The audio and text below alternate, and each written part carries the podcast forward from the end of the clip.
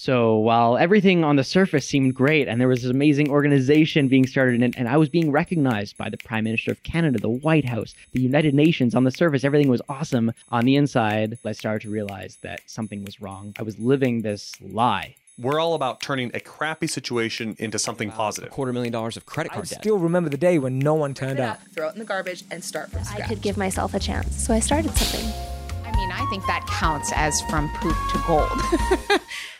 Our sponsor for this episode is our 14 day video script challenge. Yes, we are sponsoring our own show. Yes, we are. Hi, everyone. Welcome back to From Poop to Gold. I'm Daniel Harmon, Chief Creative Officer at Harmon Brothers. My guest today is Shane Feldman. Thank you so much for having me. Welcome on the show. Thank you so much for coming on. Shane is a is the CEO and founder of Count Me In, which is a sh- social entrepreneurship movement, right? It was an incubator, actually, specifically for millennials. Mm-hmm. And what's crazy about this is, Shane, you actually got this thing started when you were 13 years old, just like coming into high school um, back in Canada, right? And um, is just grown into this massive thing. You've now been on, gosh, I'm going to have to look at it here, but you've been on Dr. Oz, Larry King, Forbes, People Magazine, um, and looks like you've even partnered up with the Walt Disney Corporation, Google, Microsoft, on and on. And now you speak all over the place and inspire people all over. So quite the journey you've been on over the past nine, ten years. Um, so tell us a little bit about that. Like how how in the world does one at the age of 13 decide, you know what? I'm going to start count me in and it's going to be this you probably weren't thinking at the time it's going to be this ginormous thing, but take us a little bit uh, uh, through that origin story. Sure. I mean, you hit it right there. I definitely did not think it was going to be this big thing. I didn't even have a, a name for it yet. It was this unnamed idea back when I was starting high school to connect with some students in, in my school, in my community, and help them connect in more meaningful ways. Uh, smartphones were just becoming a thing. I was watching all these students roam the hallways, looking down at devices instead of up at one another, and uh, and there was this this moment that I kind of realized when I was involved in clubs and volunteer projects, and you know working on on different things that allowed me to really have human to human connection. It filled me up inside. It made me feel good, and it made me forget how much I actually hated school. Okay. So it was really this idea to help more kids not hate school so much, help people do something a little more fun, a little more meaningful Yeah. And and that was the initial idea that was born out of my locker. And then it ended up snowballing within the first year from the time i had this idea. We decided to plan this event. We were going to you know motivate people through this live event. We were going to rent out a theater and uh, and the goal was for 50 students to attend. And by the time the event came around 386 students from seven different schools showed up. Wow. and that was the turning point where me and my team of friends at the time realized we were onto something. We were hitting something, tapping into something that was resonating with people. yeah. And we we knew from the very beginning that this was going to be something maybe not massive, but certainly something bigger than our own high school. Yeah. And of course, fast forward 10 years, it is now the largest millennial-led movement in the world. Uh, we've we've now united 10 million people across 104 countries, and it's been this remarkable journey over the last decade, watching it evolve and and grow into something so much bigger than me. Uh, not just you know we have a team now of 47 people Yeah. um, that that uh, and and I I still help run it, but it's it's so much bigger than me or any of us, right? It really is a movement, and it's been incredible watching it shift and form over the years and evolve into this this incredibly inspiring organization. What have you had to sacrifice to facilitate all this, to make this happen? I mean, this is you at 13 Yeah. starting this up. Like, I, I imagine it's a lot of work. It is a lot of work, and uh, and to be honest, I kind of had to sacrifice everything. Okay. I didn't really know it at the time, but I think, you know, each day, if I look back, really came with one little sacrifice and it adds up over time. Whether it's, you know, I can't hang out after school today because, you know, I need to work on this thing, or, Mhm. you know, m- missing classes because I'm starting to travel to speak at events, even though I'm still in school. Uh, by the time I, I hit college, it had grown tenfold. We, we started to have, you know, we surpassed our first uh, million, right? In, in Uh-huh. terms of the number of people we were actually reaching and working with. We had to get an office. I was, you know, missing more school, missing more hangouts. And I think I spent so much time on the business that I kind of forgot about myself. I had no self care regimen. I wasn't I wasn't taking care of me. I was unhealthy, uh, physically, emotionally, mentally, and so there was this this cloud of toxicity that I couldn't really identify at the time that was starting to settle in around me and and those around me. Okay. So while everything on the surface seemed great and there was this amazing organization being started and, and I was being recognized by the Prime Minister of Canada, the White House, the United Nations on the surface, everything was awesome. On the inside, by the time I hit 17, 18, 19 years I started to realize that something was wrong because I was I was living this this lie in a sense, right? Because on the surface I was this big success story, but in the morning I didn't even want to get out of bed. Oh wow. Wow. So there were So there were definitely sacrifices. Uh-huh. Yeah, definitely, definitely. Mhm. Yeah. Yeah. So you were at a kind of an emotional low. So let's let's go into that where, you know, the theme of the podcast is from poop to gold, Mm-hmm. finding those crappy situations that you're able to turn into something positive. Is that kind of is that kind of at the root of your from poop to gold moment? Is this? Oh or- yeah, if I I mean I I believe in, you know, things being much more than one moment, but if I had to drill down to one particular moment, Hmm. it was in 2015. So 2015, my company, Count Me In, hosted our largest event to date. Okay. Uh, we had a setup that rivaled the Oscars and Grammys, you know, all, all the lights, this massive, Oh, uh, you know, this massive theater filled with thousands of people. We had a team of 139 on our crew, and we had 8 million people with viewers tuning in live from 100 countries across the globe. Wow. It's a massive, show, Massive, massive yeah. undertaking. I was 19 at the time. 19. I'm the one in charge, Yeah. right? Which is absurd, right? Uh-huh. In, in every way. Tremendous And pressure. It's tremendous pressure, but I'm loving it because it's kind of distracting me from all those other demons I was just talking about before, Yeah, right? yeah. Because the more busy you are, the more you forget about yourself, how you actually feel. Yeah. Yeah. So I'm, you know, living this amazing professional life that's distracting me from how crappy I feel, but on the inside, I'm feeling more and more isolated and more and more alone than ever Mhm. before. So here I am. I started this massive movement, this this huge organization. I'm leading more than 100 people on my team and, you know, what feels like 8 million people tuning in counting on me and I I feel like a fraud. I feel like a mess. And there was there was one particular wake up call immediately following this broadcast where in the span of just a month I had this kind of pinnacle moment in my young career producing this wildly successful broadcast and what felt like immediately afterwards I was betrayed by someone who I considered a very close friend Okay. and I ended what I realized was a very toxic relationship with my boyfriend at the time Mm-hmm. and both these things together immediately following this broadcast formed this this perfect wake up call where I kind of shook myself awake and realized that something was very wrong and I couldn't ignore it anymore. Okay. And so that that experience, that wake up call is what really led me to run away, Mhm. uh, physically run away. So I'm sure we've all had those experiences where you just want to literally drop everything and run. And I physically did that. I got a plane ticket and went as far as I could. I just figured I needed, you know, a, a sabbatical, a break. I needed to hit pause on my life yeah. and just reset, have a change of scenery. So I literally got a plane ticket to the other side of the world, to a country that I knew nothing about, did no research. I just got the ticket and left. Oh my gosh. So uh, Vietnam is, is where I started my journey. You right? chose Vietnam. I chose Vietnam. Uh, I literally just wanted something that was the polar opposite of my life at the Uh-huh. time. I just needed to go somewhere where nobody knew me, nobody expected anything of me, and I exper- I, I, I expected I was going to experience some freedom from all those pressures to perform and produce and maybe figure my life out. Yeah. But I really had no idea what I was getting myself into, and I definitely didn't know that that first plane ticket was actually going to turn into a multi-year journey through 20 different countries. Okay. So what ended up happening in Wow. Vietnam was that I ended up realizing what I was missing back at home, this missing link in my life, in my work, was the sense of true community. Okay. Yeah. You know, and of course that's why I felt so lonely. That's why I felt so isolated. I had no meaningful connection with anyone around me. I was totally cut off, as so many people are in our very individualized culture in North America. Yeah. Even if you work for a company that doesn't physically have cubicles, we have a very cubicalized society Mm-hmm. right? Where we're living very individual lives. And what I found in Southeast Asia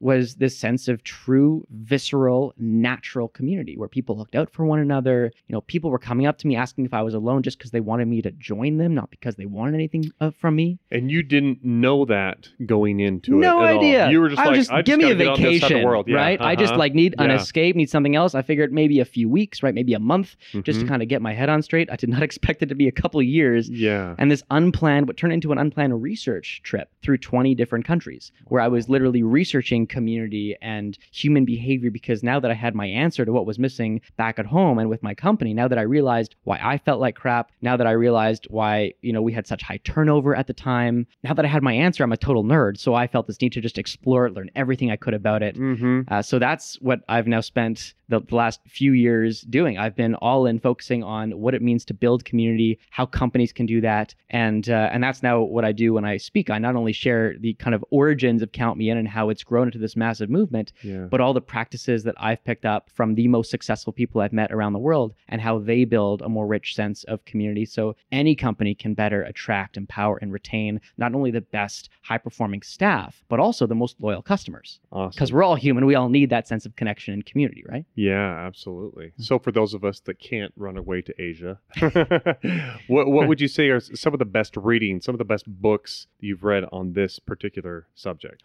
You know, I wish there was one. If there was a Oh, book, I may have traveled less. I mean, there are some great books that I that I love. Um, Drew Dudley, a dear friend of mine, has a, a, a new book out, National Wall Street Journal bestseller. It's phenomenal, called "This Is Day One," um, and and it kind of breaks down how you can build a value based culture, which to me is the foundation. Because if you don't know your own personal values, your organization values, you're going to have a hard time connecting with other people. Yep. Uh, and Alex Banayan, another excellent friend of mine, wrote uh, "The Third Door." Okay. which is kind of if if if uh, this is day one is step one. Step two would be the third door because that really helps you realize how you can push through the boundaries and make something happen once you know yourself and know where you are and, and what you want what your values are. It kind of tells you how to actually make good on it. But as far as community building i mean there are there are all sorts of different little pieces within other people's books whether you read simon sinek or brene brown like they Mhm. touch on it. But if you want to dive deep into it i mean that that's probably why i have a job. That's probably why i speak because it's something that i think you really need to feel Mhm. it's something that when you're in a room with other people you can walk through the steps and you know i share strategies on stage about how you can actually start building those more meaningful connections right now Yeah, that's fantastic. Yeah. So let's talk just a little bit about Count Me In. Sure. So for someone, say a millennial that's wanting to wanting to dive in and get involved in some way, like i i go through the process a little bit of what Count Me In does for them. What what what resource does resources do, does it provide? How how does someone jump in and, and get started? So Count Me In has a variety of, of programs and initiatives, both in person and online. We have a robust video library. Think of it as kind of like a, a TED style video library, but Okay. specifically geared towards the younger generation, helping them pick something off off the ground, pick something up off the ground. Um, so we have a, a free video library online. Uh, we have a, a digital curriculum for high schools Okay. uh, to help them start to to incorporate these kind of entrepreneurial values and skills into their students. And then we have uh, an incredible online mentorship program. okay. So that's really neat. So we actually we have speakers that go out and and tour schools and communities, primarily in in Canada and America, but we're starting to move internationally as well with that with that in person program. Uh, and then students have access to a mentor. We call them legacy coaches okay. on our team and these people actually coach these these students through starting their own project their own initiative in their community that somehow celebrates community brings their community together and then has you know a, a sustainable model so it can actually whether it's you know earn profit or support a cause or raise awareness for something something that that has some sustainability to it oh. so there's a variety cool. of programs, and if you if you Google Count Me In, if you look up the Count Me In movement, you can find there's kind of a whole slew of stuff, and depending on where you live, what state or country you're in, you can find the programs or projects that are applicable to you. So not just something for them to get involved in and feel like they're making a change, but also trying to teach them good business skills Absolutely, that can be sustainable over time. sure. I mean, the best charities out there are businesses. Yep. Right, and I I don't mean that to sound dirty. I mean, it's, No, it's so yeah. important when you focus on the sustainability uh, sustainable model. Yep. and uh, you know build something that can support itself i think there's great beauty in social enterprises Yep. right i think it would be incredible if we moved in a way where we didn't even need charities anymore Right. or nonprofits where we can just have all these amazing profitable companies that are donating one two five percent of their bottom line to these amazing causes right Yep. if we have people planet profit across the board we won't need charities to advocate for saving our oceans or forests or reducing poverty right Yeah. Yeah. Absolutely. Yeah. It's that sustainability aspect is so critical when it comes to the way a charity fo- functions because otherwise it's just always looking for the next donation rather than actually figuring out stuff that's going going to work more over time. right So you are obviously a creative person, Feels like. I, I feel that way, yeah, for sure. um, where do where do you feel like your creative ideas flow? What what times and places? How Hmm. how do you get yourself into that state of mind where th- those ideas are coming? So I feel very connected with nature. Okay. Nature is my canvas in a way. That is where I come up with my best ideas when I'm on a walk and my phone is turned off or Yeah. not even in my pocket at all. And I'm just kind of where I'm at. Even if it's in a city, you know, concrete jungle, a real jungle, walking around, getting the juices flowing. Outside, That that is kind of that's that's my mecca. you would love And, you know, Utah. I- I do love Utah. I do love Utah. It's there's all those great Oh. places to hike. It's and beautiful. Yep. And also, I mean, I'm I feel very fortunate. I get to travel a lot for for work. I Mhm. speak around the world, so I'm on about hundred flights a year, uh, which means two things. One, I plant an absurd number of trees to help offset my footprint every year, Uh-huh. and also I spend a lot of time unplugged from technology, gazing out a window at at the sky from above. Mm. And that is one of the strongest, most visceral meditative practices that I have on uh, and I'm typically there's rarely a week that I'm not in the sky at least once. So it's typically at least a weekly practice. Uh, and and I literally will just gaze out the window at at the sky and the clouds as I'm soaring through this magical box in the air at 30,000 feet and brainstorm and you know exercise my imagination that so many of us Mhm. lose when we're a kid and you know just just try and let things flow and i think what's nice about being 30,000 feet in the air similar to being immersed in nature without a phone in my pocket is that i won't turn on the wi-fi on a plane so i really am unplugged. And it's kind of the one place where nobody could argue with you for not responding to an email or picking up your, your Mhm, phone Just like, i'm mhm. sorry i was on a flight and everyone's understanding Yep, right of yep. course so it's it's it's a place where I can really give myself permission to just be with myself, to practice self-care and to just explore the depths of my own mind. That's awesome. Yeah. I need to try that more because too often I'm like shutting the window and then like either going to sleep or like turning on a movie or something like that. But yeah, I need just to fine like, uh, sometimes, but yeah, try try it once. yeah, You know, it, it really is special. I think a lot of people, eh, you know, at, at, at no fault of their own, take it for granted. And I think it's amazing to look out the window and realize the miracle of the fact that you are literally soaring through the air. We're flying. Mm-hmm. It's it's incredible. And so I like to honor that. So some some similarities we see between the with the different people that we interview on this podcast about how they come up with creative ideas. Like you mentioned, being able to set aside the phone is a big Mhm. part part of it, Sure. but just a break from the normal, and whether that comes in the form of a nature walk of some kind, or like you said, a concrete walk out in in some sort of a um, urban jungle, but um, being able to like separate yourself from the norm. It sounds like it's a big key part of it, and obviously a flight is just another aspect of that. Absolutely.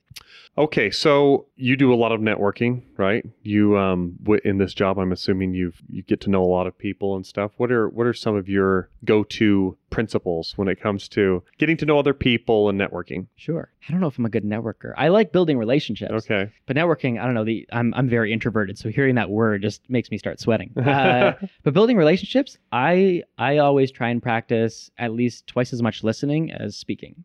So That's that's good. that's pretty much. I if, if I were to share kind of like one networking hack, it would it would be that because when we show up and we just want to listen to other people and and listen to listen, not listen to respond. There's a difference. You can oh, feel Oh, it when someone's listening, you know, to come up with the next great thing to say versus just actually being there, present, hearing you. When you're that person, people are going to like you more because they hear their own voice more. Mm-hmm. So it's a great sales tactic too. And the best salespeople know this, right? When you let someone else talk way more in a meeting or on the phone, they're going to like you more Yeah. because they're hearing their own voice. And we all like our own voice. So, Yeah. I mean, that's something that I always practice whenever I can. Uh, just, just really being there, being present and, and listening, never looking over the shoulder, trying to find someone else to talk to, just kind of soaking in whatever the person is saying right in front of me and, and honoring them.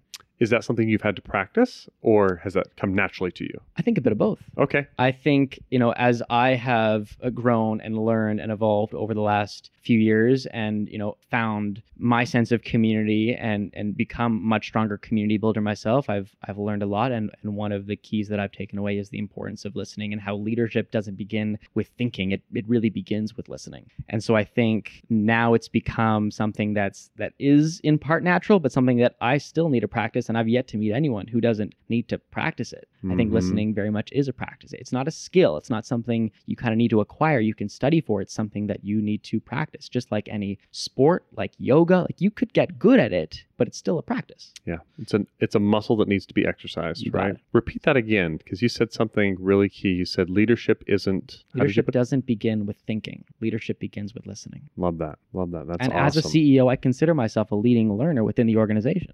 And I credit that with almost all of our success. You know, Some of the greatest ideas have come from interns who were empowered to speak up and share their ideas in the first place. Yeah, I love that. That's awesome. Like gives me goosebumps just to hear just to hear Love you that. say that. But no, I, I I know that feeling of getting into the trap of Mhm. like, oh, I have to be thinking cutting edge. I have to be just you know future visioning Mhm. everything. When really, like you said, you're surrounded by really smart, awesome people around you, and if you can do a really good job of listening to them, you collect all sorts of great ideas and much more diverse perspective than just your own train of thought. Of course, and it takes a team, right? Because then you're honoring those around you. If you think you're the smartest one in the room and you think you're the only one that's innovative, that's creative, that's going to come up with the next breakthrough idea, then why are you surrounded by a team? Why do you have a team? You should be, you know, in an entrepreneur office of one. Yeah. And I wouldn't wish that upon anyone. I think no matter what you're doing, you should be surrounding yourself with other people. Even if you are running a business of one, surround yourself with with mentors and you know colleagues, other people. You know, it's we are, are living in an age of co-working spaces, right?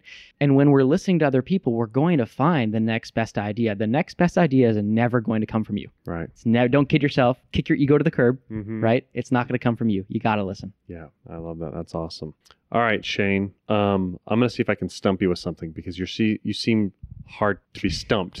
no, I'm kidding. No, for for someone that's wanting to jump in and make an impact, um, whether that be through some sort of you know entrepreneurship project or um, gosh, even even I'd say um, millennials. Obviously, they can go to Count Me In, Mhm. which is a really good resource. But if you're going to say kind of life principles to abide by, um, you see where I'm going with this a little bit. Where where would you say like if if you're going to make it, and especially particularly if you're going to make it in the sense of like not just going and fitting fitting into some cookie cutter mold somewhere, but you're going to go out and you're going to create something of your own and you're going to guide something and you're going to be that person kind of like you have what do they need what do they need to make that work like what what would be maybe three things that come to mind to really center yourself on to drive that forward Okay. Well, the first is community. Okay. Right. Consider yourself a community builder, and you know whether you are you know someone that's just getting started, you've, you're a recent grad, or if you're you know a- an executive at a company right now, it doesn't matter. You are a community builder. Okay. I don't care if you are in a startup mode, HR, sales, marketing, doesn't matter. Consider yourself a community builder because our job is to connect with people love it right? To create an environment where people feel empowered to perform at their best or have a strong enough connection to the brand to make a purchase. And not just now, a week from now, a month from now, a year from now, right? So be a community builder, focus on building that sense of community. That would absolutely be number one. Uh, number two, I think we're living in an age of the hustle. okay I think a lot of people are, you know, infatuated by this hustle. You feel like you need to work 20 hours a day and, you know, you hear certain very vocal people online and on, on the media talking about this hustle.